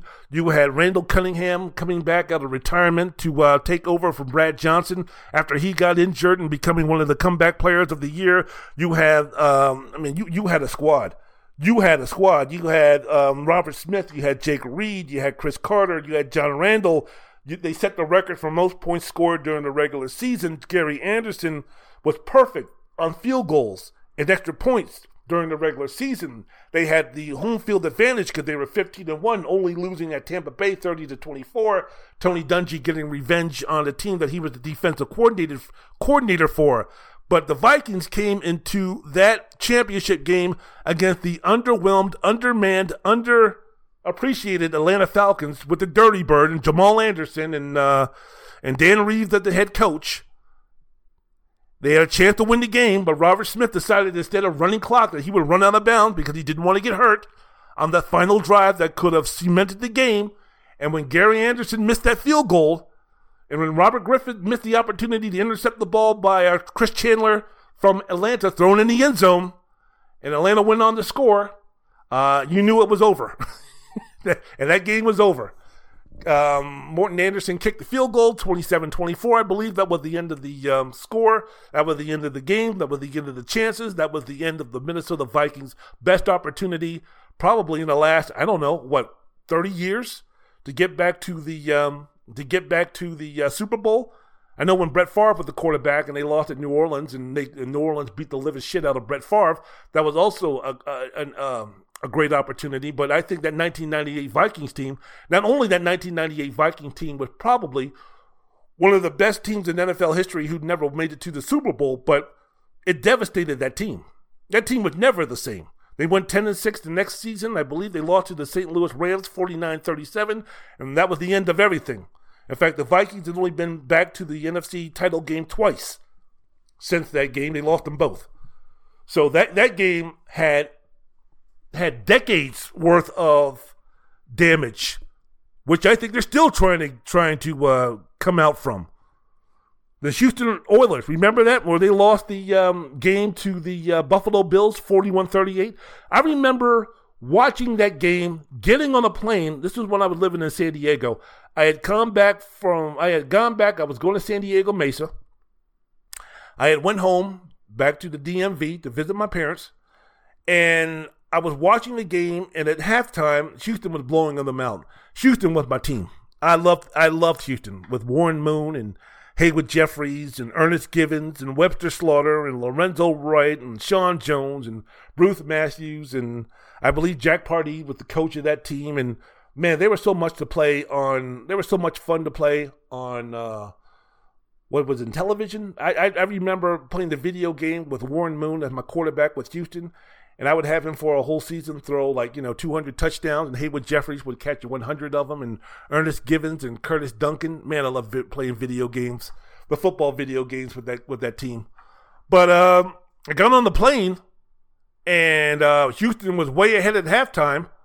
I got off the plane when I got to San Diego, and it was like, wait a minute, Houston lost. I got on the plane at halftime, got off the plane to San Diego, and I was like, wait a minute, Houston lost. How the fuck did that happen? And then I found out they didn't have Jim Kelly. They didn't. They had Frank Reich at the backup quarterback, and they still couldn't win. And Warren Moon threw an interception. My man, my hero, my icon at that time, threw an interception. Still kind of hurts. But yeah, Houston was never the same. In fact, that contributed to, to the Oilers franchise going down to uh, Tennessee and becoming the Tennessee Titans. So I don't know what the, what's going to be happening to the Ravens. I don't know if they're going to go in that direction, or I don't know if they're going to do what the, the uh, Denver Broncos did with uh, John Elway years and years ago. I believe it was 19, 1996. I forgot. They they played the Jacksonville Jaguars, and Denver came into that that game. They were 13 and three, and they had the best record. And everybody was talking about, okay, this is the best Denver team that John Elway has ever been on. He's got Shannon Sharpe as the wide receiver. He's uh, at, the, at the tight end. They've got a great defense. Karl Mecklenburg and those guys got a great defense. Blah blah blah blah blah. This is it. This is it. If Denver doesn't win because John Elway has already been to three or four Super Bowls and lost them all. They got blown out by Washington. They got blown out by San Francisco. They got blown out by the Giants. But we always talked about, well, it was uh, John Elway and a bunch of nobodies. He dragged the that franchise. He dragged those teams to the uh, championship, to the Super Bowl, only to be only to be um, defeated by much better teams. This is the team where he's got the running game. I think Terrell Davis was the running back back then, but he's got the running game and he's got the offensive line and he's got the wide receivers. He's got Rod Smith. He's got Shannon Sharpe. He's got the defense. This is it. They've got the best record. They were the best team all season. They got home field advantage. And in the playoffs, they're playing a, the Jacksonville Jaguars, who I think have, were in year two or three of their expansion. They've been in the league two or three years. They had Tom Coughlin at the head coach. They had Mark Brunell as the uh, quarterback. And everybody just thought that the Broncos were going to win the Super Bowl. And Mark Brunell ran all over those guys. I mean, Mark Brunell was skipping and dipping and sliding and jiving and doing all that type of stuff. And um, Jacksonville went to Denver and they won. And after that game, boy, if you speak about folks just lambasting John Elway and the Denver Broncos, I mean, everybody, that's it. He's done. He'll never win another one. This was his best chance because I think Elway was uh, Elway was like in year 14 or 15 or something like that. He wasn't in his early 20s. So this was a situation where not only was the immediacy in terms of, hey man, we need to win this championship because I don't know if we'll ever get a better opportunity, but also because John Elway is like 34, 35 years old. So this is kind of like his last hurrah. So when he lost that game, it's like I don't know how he I don't know how he does it. I don't know how he comes back from this. Not just the organization, but Elway. He'll never recover from this. This is devastating. This, that, and the other. They brought in Mike Shanahan, and uh, a couple of years later, he was winning back-to-back championships. So he beat the uh, Packers, and he beat the uh, well, he beat the Falcons. No, he beat the Packers, and he beat the Falcons. So yeah, so I guess that was 1996, 95, somewhere like that. I don't know, man. Look it up. Homework assignment for y'all. But uh, so it'll be interesting to see which directions or which direction though do the Baltimore Ravens go. Do they go the way of the 1998 Minnesota Vikings? or the 1992 or 93 Houston Oilers? Or do they go the way of the Denver Broncos in 1995, 96, somewhere around there, and end up winning a championship? I don't know. I don't know. I don't know what this means for the legacy of Lamar. I don't know. When, you, when you're speaking about over the past six seasons, an uh, organization like Baltimore that's won 66 games, that's tied for the second most in NFL history for a team that didn't make a Super Bowl during a six year span. Only the Chargers, who won 67 games between 2004 and 2009, won more without making it to the Super Bowl. I don't, I don't, I don't know what to do. I don't know where you go. I don't know how you prognosticate, especially in today's NFL where you only get so many opportunities to do some things because of the hard salary cap and other things. I don't know what you do. I don't know what's going to be happening to the defensive coordinator, uh, Mike Macdonald. I don't know if he's going to take the Washington job. I don't know if he's going to be offered and take the Seattle Seahawks job. I don't know. I don't know. And again, what does this mean for Lamar Jackson? He's basically become the James Harden of the NFL. Right? James Harden, great numbers, great win total when he was with Houston, winning the MVP, doing all these type of things. Hall of Famer, top 75, the accolades are there, but you put him in a playoff situation, he melts, he disappears. That's Lamar Jackson for the NFL. Nothing else means anything until he wins a conference championship or a Super Bowl. This is the man who at the age of 27 has done everything in terms of what you need to do, almost in terms of um, Hall of Fame resume, right? Two MVPs by the time of by, by the by the age of 27. The regular season win percentage is there. He's revolutionized the game not just as a dual threat quarterback, but now the maturation and the maturity that he showed this season under Todd Monken to be more of a classic pocket quarterback. The only thing left for him to do now is to win a conference championship and win a Super Bowl. That's it. Nothing nothing that he does is going to advance his career on the level of greatness in the regular season. Nothing. Again, I don't give a damn how many yards he passes for. I don't give a damn how many games he wins in the regular season. I don't give a damn about how many touchdowns he runs for, passes for, yards he throws for. It doesn't mean anything because they're all going to point to the fact that now he's two and four as a um, as a starting quarterback in the NFL. And, and look, the man is going to the NFL. I mean, excuse me, the man is going to the Hall of Fame. He's going to the Hall of Fame. But what's it going to be? Because now this is the second time as a number one seed with a gaudy record that they have not got the job done. And he's looked bad doing it in both instances. Yeah, the, the, the numbers look all right. They, they, look pretty decent. 20 completions, 37 pass attempts for 272 yards and touchdowns, but he also had four sacks, a sack fumble, and uh, yeah, so I don't know. It'll be interesting. Real quick, once again, before I go on my boogie break, let me talk about Detroit losing to San Francisco 34 31. Detroit blew a 17 point lead after halftime. Everyone's going to blame Dan Campbell for his fourth down decisions. Ridiculous. The key of the game was a four minute stretch in the third quarter. His first decision to go for it, right? Fourth and two from the San Francisco 28 yard line, 7.03 left to go, third quarter. Detroit is leading 24 10, right? Lions quarterback Jared Goff, the pass went incomplete to Josh Reynolds because Reynolds couldn't make a difficult catch. It was difficult. It was really difficult if you were in high school. It was kind of difficult if you were in college, but the catch should have been made. Should have been made, but it wasn't made. San Francisco takes over on downs, goes five plays, 72 yards, score a touchdown to make it 24 17. So even with the situation that they were down by 17 at halftime, I still wasn't like, oh yeah, this game's over. Yeah, no doubt about it. Number one, San Francisco was at home, and number two, I just don't trust the Detroit Lions. so, and it, and, and, and it had nothing to do with the coaching. It has nothing to do with the coaching. No one could have foreseen this. Like, oh yeah, there's going to come situations in the uh, game where the Lions are going to go for it on fourth down and not make it, and then turn around and give up a touchdown to give up the lead. No, this game was far from over. This game was far from over. So look, um, San Francisco comes down, kick the field goal to make it 24 10. Okay, it's still a two score game, and you've got two quarters left to play. Again, San Francisco takes over on downs. They go five plays, 72 yards, and make it a touchdown to make it 24 17. Brand new ball game. Whole new ball game. The narrative about blowing a 17 point lead or even having a 17 point lead is irrelevant, and halfway through the third quarter is not even over yet.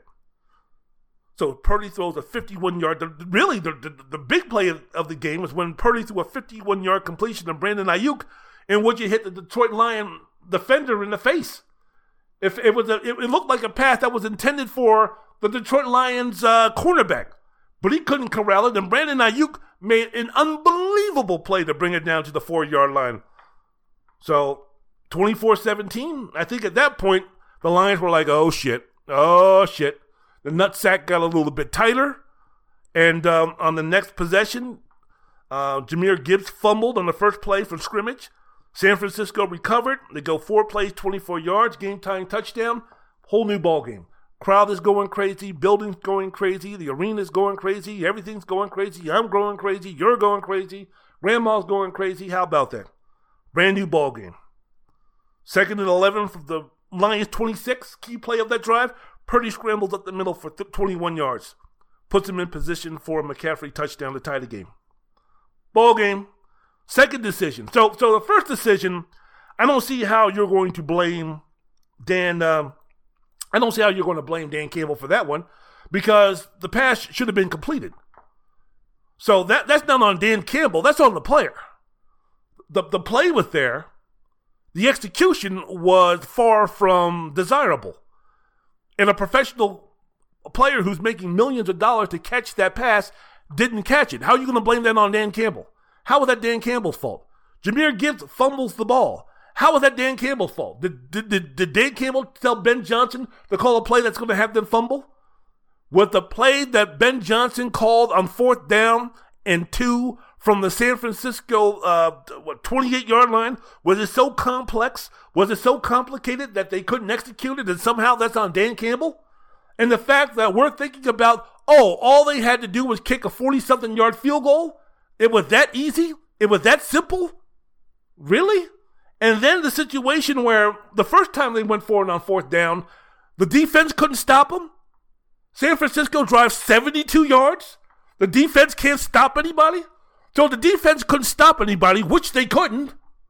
The defense for Detroit gave up uh, scoring uh, scores on five straight San Francisco possessions in the second half. So, so what makes you think that all of a sudden, because they kick a field goal, that the Detroit Lions defense is going to get any, any better? Because while we're speaking about Detroit kicking field goals, San Francisco scoring touchdowns, and that ain't going to do anything. So I don't get it. I don't understand the the, the, the, the anger. I don't understand the vitriol toward Dan Campbell. Like he was responsible for this loss. Second time for them to go for it on fourth down, fourth and three from the San Francisco 30 yard line with 7.38 remaining. In the fourth quarter, now San Francisco is up 27 24. The, the, um, the momentum is on their side. Fourth and three from the 30 yard line. Goff throws an incomplete pass to Amon-Ra St. Brown. San Francisco takes over on their own 30. They go seven plays on 70 yards for uh, basically the game deciding touchdown. On third down and four from the Detroit 49 yard line, Purdy scrambles 28 yards. Ball game to the 21 yard line. Then on the next play, McCaffrey goes 25 yards to the Detroit 3 yard line. Ball game San Francisco scored a short touchdown. Ball game. How is that Dan Campbell's fault? How is that Dan Campbell's fault? Okay, so they kick a field goal, tie it up at 27. San Francisco is going to go down and score a touchdown. I, I don't understand it. If, if you have a defense that's not stopping nobody, what's a field goal going to do? Field goal ain't going to do anything because now you have a defense that ain't stopping nobody. And what does that mean if Dan Campbell, who had for the entire season spoke about I'm putting my confidence and my trust in my offense, in my quarterback, in my team. I have given them that confidence. I have given them that trust. I have given them that belief. Now all of a sudden in the biggest game of the season, you're going to take that away from us? All of a sudden now during the regular season, yeah, it's easy to sit there and say I trust you guys in a situation like this. But now all of a sudden you don't? So was that trust all season a lie? Were you bullshitting? Because when you need to trust me the most in a game like this, you don't. That's what it would signify to me if I were a player, if I were an offensive player on that team. Like you don't think you, you really think that that the Detroit Lions on offense were surprised, were shocked when they went forward on fourth down? Of course not. Because that's Dan Campbell. He believes in us. He trusts us. Of course, we're going to go for it. Everyone on that offense, on those two fourth down conversions, we're like, go for it. Let's get it done. I'm ready to go. How much of a deterrent, how much of a, you know, wind out of your sails, how much confusion would it have been if Dan Campbell said, no, no, no, no, we're good. Now we're going to kick a field goal instead. So what you've been saying, Dan, is basically you're full of shit. When you're speaking about, I trust these guys, I believe in these guys, I know we can get it done. Basically, you're full of shit because when it's the best opportunity to prove it, not just once but twice, you, you kick a field goal instead of letting us get two yards. The blame is on the offense. The blame is on the quarterback. The blame is on the wide receiver. It's not on Dan Campbell. I don't want to hear some bullshit about, well, you know, you need to read the game and all this kind of stuff. Yeah, I was reading the game and I'm not illiterate. San Francisco on offense was rolling, and on defense, Detroit couldn't stop anybody. So what were what, what were field goals going to do when San Francisco was scoring touchdowns? So look, man, I have no dog in the fight. I have no hunt in the fight. I'm not a big Lions fan. I'm not into that. Hey, they haven't won a Super Bowl since, or haven't won a championship since 1957, and what a great story it would be. I don't give a fuck about that nonsense.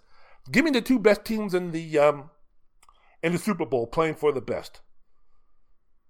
So I, I, I don't get it. I don't get the anger. I don't get the venom toward Dan Campbell. I mean, it was the same thing about Brandon Staley when people used to clown him about going forward on fourth down. His players knew. The players knew. Long as the players know this is what he does. Hey man, you better be consistent. And if you talk about you believe and you trust us and I believe in you, it better be 100. It better be all the way. Because again, if I were one of those players and he would have pulled me back, yeah, I would start questioning him. Yeah, the shit that he would say would be hollow. I would lose some trust. I would lose some faith. I trust you guys, love you guys, believe in you guys. But when it comes to it, eh, we're going to go for a field goal instead. Because I don't think you can make two yards. I don't think you can make three yards. Dan Campbell did the right things. The, the, the players lost the game. The defense lost the game. So th- this nonsense about Dan Campbell and blowing the game, I don't get it. I don't get it. I'm going to come back after the boogie break. Again, NFL head coaches, only two left that need coaches are Washington and Seattle. I'll go over some of the other coaches. And again, applaud the NFL for their hiring of the minority head coaches. Raheem Morris, no one saw that coming. Congratulations, NFL. This one time. Don't don't don't go breaking your shoulder, patting yourself on the back. You know, don't don't be talking about building a, a, a statue Don't they'll be talking about putting putting the NFL logo on the side of a mountain next to uh, Lincoln and Roosevelt. I'm just saying it was a good job in terms of the hiring process this season. I'll talk about that next. Wendell's World in Sports.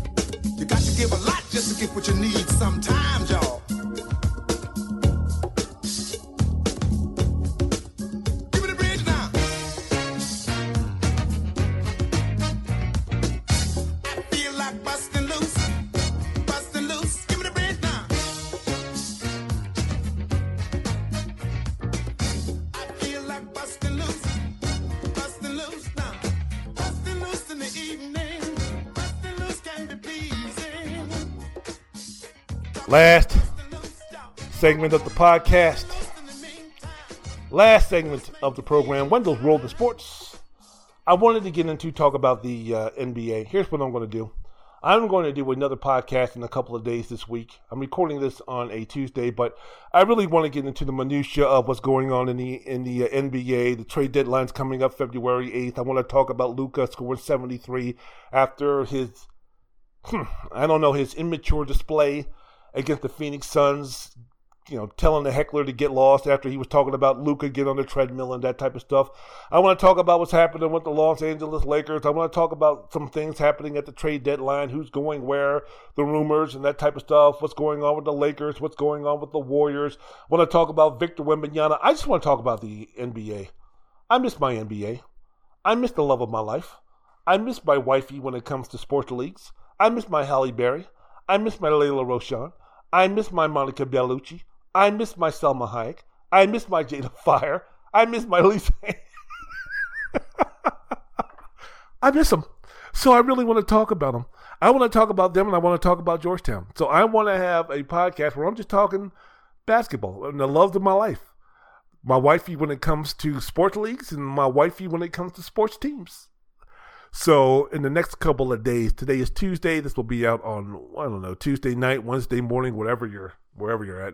By the end of the week, I'll be doing something with the NBA. But um, so that's just again that's the re- reason why I'm talking about because we're over an hour and a half into this podcast, and I want to get this over with because I want to watch the ending of this Boston Indiana game. Even though, and I'll get to NFL head coaches in a second. The one of the great things about um, being out here on the West Coast, the TNT games, they, they show the early game, they show the late game, and again, the late game is uh, Philadelphia and Portland. Not interested in that, especially since Embiid isn't playing. But the great thing is that they show the replay of the early game at like 10.30, 10 o'clock sometimes out here, Pacific Standard Time, which is 1 o'clock in the East Coast. And if you're, you know, it's a Tuesday night, so if you got to wake up at 5 or 6 or 7 in the morning to go to work, you ain't, you ain't watching the early TNT game at 1 o'clock in the morning. The game between Boston and Indiana is the barn burner. Tyrese Halliburton doing a thing. I want to see Pascal Siakam, how he fits in since he was traded to the uh, Pacers. Taking a look at the best team in the NBA, the Boston Celtics. So I'm going to have the opportunity tonight to watch the replay of the game and still get a decent night's sleep because the replay will be on at uh, 10.30, 11ish. And I don't get to sleep most nights until 1, 1.30 anyway. So there you go. So I don't know how I got to that subject, but basically, I'm going to save everything in terms of my love for my my, my speaking of the uh, NBA on my next podcast, which will be coming out in a uh, in a couple of days, and it ain't going to be over an hour and a half. People are sitting up there talking about, God damn, this motherfucker can ramble. Wendell's World of Sports. I'm your host, Wendell Wallace, but I thank you for listening to my rambles. I appreciate it. God damn it. Wendell's World of Sports. I'm your host, Wendell Wallace. So glad that you could be with us. All right. All right. All right. All right. Um, yeah. Um, the NFL, the hiring season for them is almost over. Teams that went into the offseason looking for head coaches Tennessee, Atlanta, Washington, Seattle, the Chargers, New England, Carolina, and Vegas, for the most part, it's almost all done. Um, Washington, Seattle have not filled their coaching vacancies, but New England hired Jerod Mayo. Then Las Vegas took the interim tag off of Antonio Pierce. The Chargers made the biggest name hire, I guess you could say, in Jim Harbaugh, right? Biggest, bringing excitement, relevance to a team that has neither in the market that they're playing in. They are the Clippers, while the they are the Clippers, while the um, Los Angeles Rams are the Lakers. The the Chargers are the Anaheim Mighty Ducks, while the Los Angeles Kings are the LA Rams. So you get my drift, right? Um, hey, look, the track record for Jim Harbaugh can't can't argue with. Track record of turning around teams, turning around franchises are unquestioned. Took Stanford, took them took them two years from being mediocre to uh, being a major bowl team, top 10 team. Then he went to San Francisco. They were 6 and 10 the year before he was hired, led them to 13 wins in year one, then the Super Bowl the next. The situation in terms of replacing Alex Smith with Colin Kaepernick. Um, at Michigan, he took a team that was five and seven in 2014, went 86 and 25 over the next nine years. The NFL Network insider Ian Rapoport reported Monday that the Chargers are also expected to hire Joe Horowitz as their new general manager, who had been the Baltimore Ravens player of uh, director of player personnel since 2019. So they've got everything in place in terms of uh, the infrastructure. It'll be interesting to see what Harbaugh is doing. It will be when you when you take a look. Look, I, I have no doubt um, that he will be successful as the Los Angeles Chargers head coach. What does that mean? I'll leave that up to your imagination. I'll leave that up to your definition. I don't know right away if he's going to be able, and I'm speaking about right away as in two to three years. I don't think that he's going to be able to put the Chargers in a position to win the Super Bowl. I think when you're speaking about a team like the Chargers, who are about $59 million over the cap, when you're speaking about some of the deficiencies that they have, um, his work with quarterbacks, what he did with Andrew Luck while he was at um, while he was at uh, Stanford, he put an unknown Josh Johnson, gave him an NFL career when he first started his coaching career at the University of San Diego. You saw what he did with Colin Kaepernick. You saw what he did when he was at Michigan. Um, so there's, there's, no doubt that Justin Herbert is going to uh, strive or be the benefit of Jim Harbaugh and what he can do. It's just going to be interesting to see what the other team, in terms of the other the other parts of the team, is going to be like. He's a good evaluator of coaching talent, so I'm quite sure as far as offensive and defensive coordinators are concerned, his culture is very good. The players seem to love him. His only deal is trying to get along with his bosses. The players love him. His coaches love him. The people who sign his paycheck eventually can't stand him. So this is a situation where I, I think at 60 years old, maybe he's grown, and maybe he's matured, and also at Michigan, he was also humbled. There, there were some situations while he when he was at Michigan where, hey man, it, it it wasn't going the right way. It wasn't going the correct way. There were many people. I mean, we we all see it now differently because of what he's done over the last uh, three years.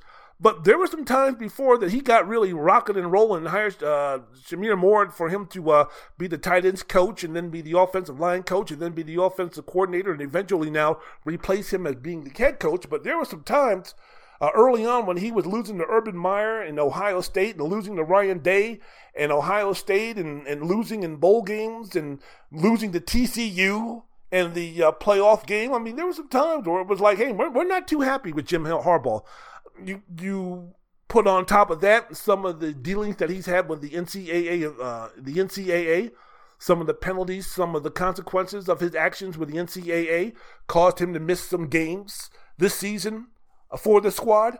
I mean, so it wasn't it wasn't smooth sailing like the Isley brothers. Because anything that you want from me is not mine to recognize. So when you speak about now a situation where there's been some humbling of Jim Harbaugh, maybe that'll ease some of his quirkiness, some of his immaturity, some of his competitiveness going going above and beyond or crossing that line. Maybe it'll cause him to be a better employee, but in a more mature way in terms of channeling his fire, channeling his competitiveness, and working with those above him. So I don't know. He's 60 years old now. So maybe he's mellowed in that regard to get better, to become more mature. I also believe that this is his best chance uh, to uh, get back to the Super Bowl. I think it's a situation like this where you're 60. Hey, man, it's not like, well, you know, I can go four or five years here, burn my bridges, and then get another job and put myself into a better situation. I don't know. This might be a situation where it might be Jim Harbaugh's last opportunity to coach in the NFL. I don't know if he wants to coach eight years, 10 years, 12 years, 15 years. I guess for Harbaugh, once you reach over 60, I guess for those who are listening to this podcast and you're over 60 years old, I guess what? It's like a year to year proposition in terms of how much longer you want to work. But I, I think some of the things that might have been a little bit concerning when you're hiring Jim Harbaugh, maybe some of these things, the age of the years that he spent at Michigan, some of the optical, some of the downtrodden years that he had, some of the other things that uh, he had to overcome to get Michigan to where he was, to get Michigan where eventually they were. Didn't happen overnight like it happened in Stanford, like it happened in San Francisco. It took nine seasons for him to win a championship. And believe me, after year five, after year six, Jim Harbaugh was actively looking to get out of Michigan. I mean, this wasn't a situation where he was going to stick it out and uh, wait till he got them in the position to win a championship or to win a championship for him then to say my work is done. Let me go ahead and go back to the NFL no this was a situation where Jim Harbaugh was kind of seeing the reading on the the writing on the wall and I guess maybe after year 6 was like I'm ready to go back to the NFL in fact he would have been in the NFL this season if uh, he wouldn't have been such a prick while interviewing with the Minnesota Vikings because he went into that interview already with the attitude like I've got this job. Now it's time for y'all to kiss my ass. And Minnesota was like, oh yeah, we'll kiss your ass. We'll kiss your ass while we're kicking it out the door. Thanks, but no thanks. So we'll see if Jim Harbaugh has learned this lesson. But uh, you know, I think that was the best hire for uh, Los Angeles. Again, I think it brings them some relevancy. It brings them some attention and gives them the best opportunity. It'll always be a Rams town, always be a Rams town. But uh, at least with Harbaugh, it'll make the Chargers a lot more interesting than it was than they were before. So the so the LA Chargers hiring Jim Harbaugh as their head coach. Um, the Carolina Panthers hired 42 year old Dave Canales worked 13 years as a Pete Carroll assistant in Seattle before going over to um, Tampa Bay, reviving Baker Mayfield's career. Before that, reviving Geno Smith's career. So basically, Dave Tepper, the owner of the the owner of the um, Panthers, were like, "Look, we got Bryce Young. We traded the number one pick this season for Bryce Young. We need Bryce Young to do some things, and Dave Canales is the guy." Who's going to be able to help him? He was hired because of that. He wasn't hired because of his play calling. I believe that he only had one year calling plays, and that was for the uh, Tampa Bay Buccaneers last uh, last season. So this has nothing to do with his play calling or anything like that. This has been the work that he's done with quarterbacks, and he hadn't had the ability to work with top five quarterbacks or elite quarterbacks. This is a situation where, hey man, this this they, the Carolina Panthers they got to make this work. You got to make this work in terms of the Bryce Young situation. This is the situation where the position that you drafted him and the capital that you had to give in terms of draft picks to get him, if you don't get this right and Bryce Young becomes a bust, this is going to set your program, this is going to set your franchise back years and years and years. I don't give a damn who you hire. So they've got to make this work. The Tennessee Titans hired Brian Callahan from the Cincinnati Bengals. He has worked with Peyton Manning, Matthew Stafford, Joe Burrow over the years. He most recently was the Cincinnati Bengals offensive coordinator from 2019 to 2023. It's been widely accepted, though, that he was that uh, Zac Taylor one who was the one who designed and called the offense, but um, Callahan's primary role was executing the vision, organizing the protection and personnel to fit the scheme. Again, this was a situation where they're putting their trust in Brian Callahan to develop Will Levis. Don't know if that's possible, but basically also to bring in a more modernized offense. I think when you're speaking about someone like a Mike Vrabel and you speak about his personality, you speak about his philosophy, it was more of an archaic type of offense that was being run, but mainly it what relied so many years on the running of um, Derrick Henry and then just the defense to win football games. You take a look at some of the quarterbacks, the Ryan Tannehills of the world, really weren't up to snuff in terms of uh, them having that franchise quarterback to win them a Super Bowl. I don't know if Will Levis is that guy, but again, they're putting their chips all in the basket of Brian Callahan, and despite his relatively his relative inexperience in terms of calling plays and doing other things, it's mainly his main job is to get right and direct the career of Will Levis toward a quarterback that can help them win not just football games and division championship, but ultimately conference championships and Super Bowl. Is that foolhardy?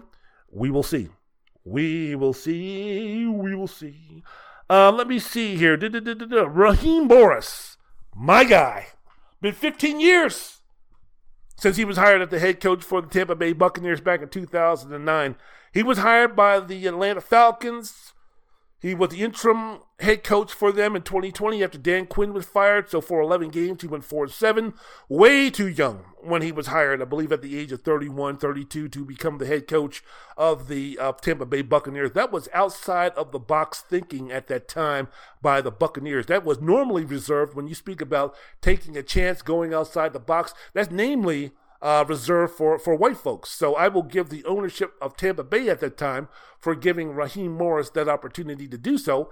He failed. It took him 15 years, but in those 15 years, he was progressing. In those 15 years, he was maturing as a human being, as a coach. During those 15 years, he had the opportunity to work with some really good head coaches. During those 15 years, he had the opportunity not only to coordinate, not only to learn, not only to gain knowledge, from the defensive side of the ball, where he eventually became the defensive coordinator for the um, Los Angeles Rams, but also it was a situation where when he was with the Atlanta Falcons, he was also the tight ends coach, or he was on the offensive side of the ball in terms of coordination is concerned, learning from Kyle Shanahan. So this is a situation where, you know, Raheem Morris, where many people didn't think he would be getting the job, but when you're speaking about qualifications, he was more than deserving of getting an opportunity to become a head football coach again. So, look, you have Atlanta. I don't know what they're going to be doing at quarterback. Uh, the draft, where they are in the draft, I don't know if they're going to be able to uh, draft a quarterback that's going to be better than Desmond Ridder. Uh, but uh, you've got Bijan Robinson. You have some skill players, Drake London. You have Kyle Pitts, in which you can um, you you you have some skill players um, that you're banking on, that you're working with, that have the talent that can be different makers. Raheem Morris's job is going to be able to see what he can do to build a staff around that to make sure that they can get that done. And again, with Bill Belichick and Mike Vrabel, hey man, real quick, because I know I got to get out of here, is a situation where it's like, look, man, um, I don't know if these NFL owners today, they want to be part of the process. You know, they want to have a hand in some things. I mean, what's one of the things with Robert Kraft? I mean, Robert Kraft for the longest was sitting back letting Bill Belichick do everything, and it was kind of like, you know, I, I kind of want to be involved in some of this. I would kind of like to have a say uh, in some of this. I mean, after all, I am writing the checks. I mean, after all, I am your boss. So, I mean, it's a situation where it's kind of like, after a while, you know, you get these, some of these young owners or you get some of these owners, it's like, yeah, I don't want to give all of my power. I don't want to give everything to uh, to a coach. And when you have Bill Belichick, who was interviewing for the job in Atlanta, and basically you had people, you had people in Arthur Blank, the owner of the uh, Falcons, you had people in his ear talking about, wait a minute, man, if Bill Belichick, if you hire Bill Belichick to become a coach of this team, I'm going to lose my job. Because with Bill Belichick as the coach, y'all ain't going to need me. He's not going to need me. Bill Belichick over the years has shrunk his inner circle of people that he trusts to the point where it's like, hey, look, man, you know, you got Josh McDaniels. That was one of his downfalls. I mean, when Josh McDaniels went to coach the Raiders, so instead of going out and getting himself a young offensive coordinator or getting himself a Ben Johnson or getting himself a Callahan or getting himself something like that to make it a little bit more innovative, he stuck to his inner circle and put a defensive coordinator, Matt Patricia, as the offensive coordinator. So the people that he has been dealing with, the people that he trust, they've either retired or moved on somewhere else. So if I'm Arthur Blank and I have to give up all of this power, all of this control to a 71 year old who I don't know how much longer he's going to be coaching, and I don't know what his intentions are. I mean, you talk about building culture, you're talking about building a plan. Well, it's going to take Bill Belichick a couple of years just to just to just to uh, do that. The first year is going to be doing nothing but evaluating and tearing down. It's going to take him at least one season wherever, no matter where he goes, to put in his philosophy, to put in his routine, to put in what he wants from his, not just his players, but from others in the organization. So that's going to take one or two years, even be, just to lay the foundation to start the process of winning a championship.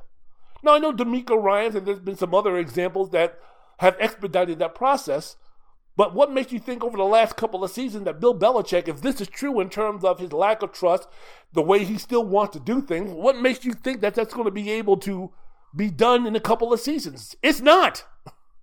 So all of a sudden now we're going to be paying Bill Belichick big money to come in for what, maybe two to three years? Get things to be just good or mediocre? He's going to retire once he gets the coaching record, and then we're going to have to start all over again? So yeah, man, if you're Seattle, I don't want to do that. If I'm Atlanta, I don't want to do that. If I'm Washington, I don't want to do that. So that'll be interesting. It'll be interesting to see moving forward. All right, I'm out of here. I'm done.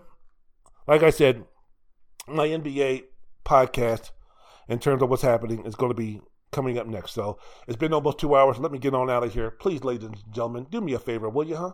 Come on, man. Be good to each other. I don't give a damn about which God you believe in. I don't give a damn about your race. I don't give a damn about your gender. I don't give a damn about where you came from. I don't give a damn about how much money you have in the bank. I don't give a damn about who you love. I don't give a damn about which God you worship.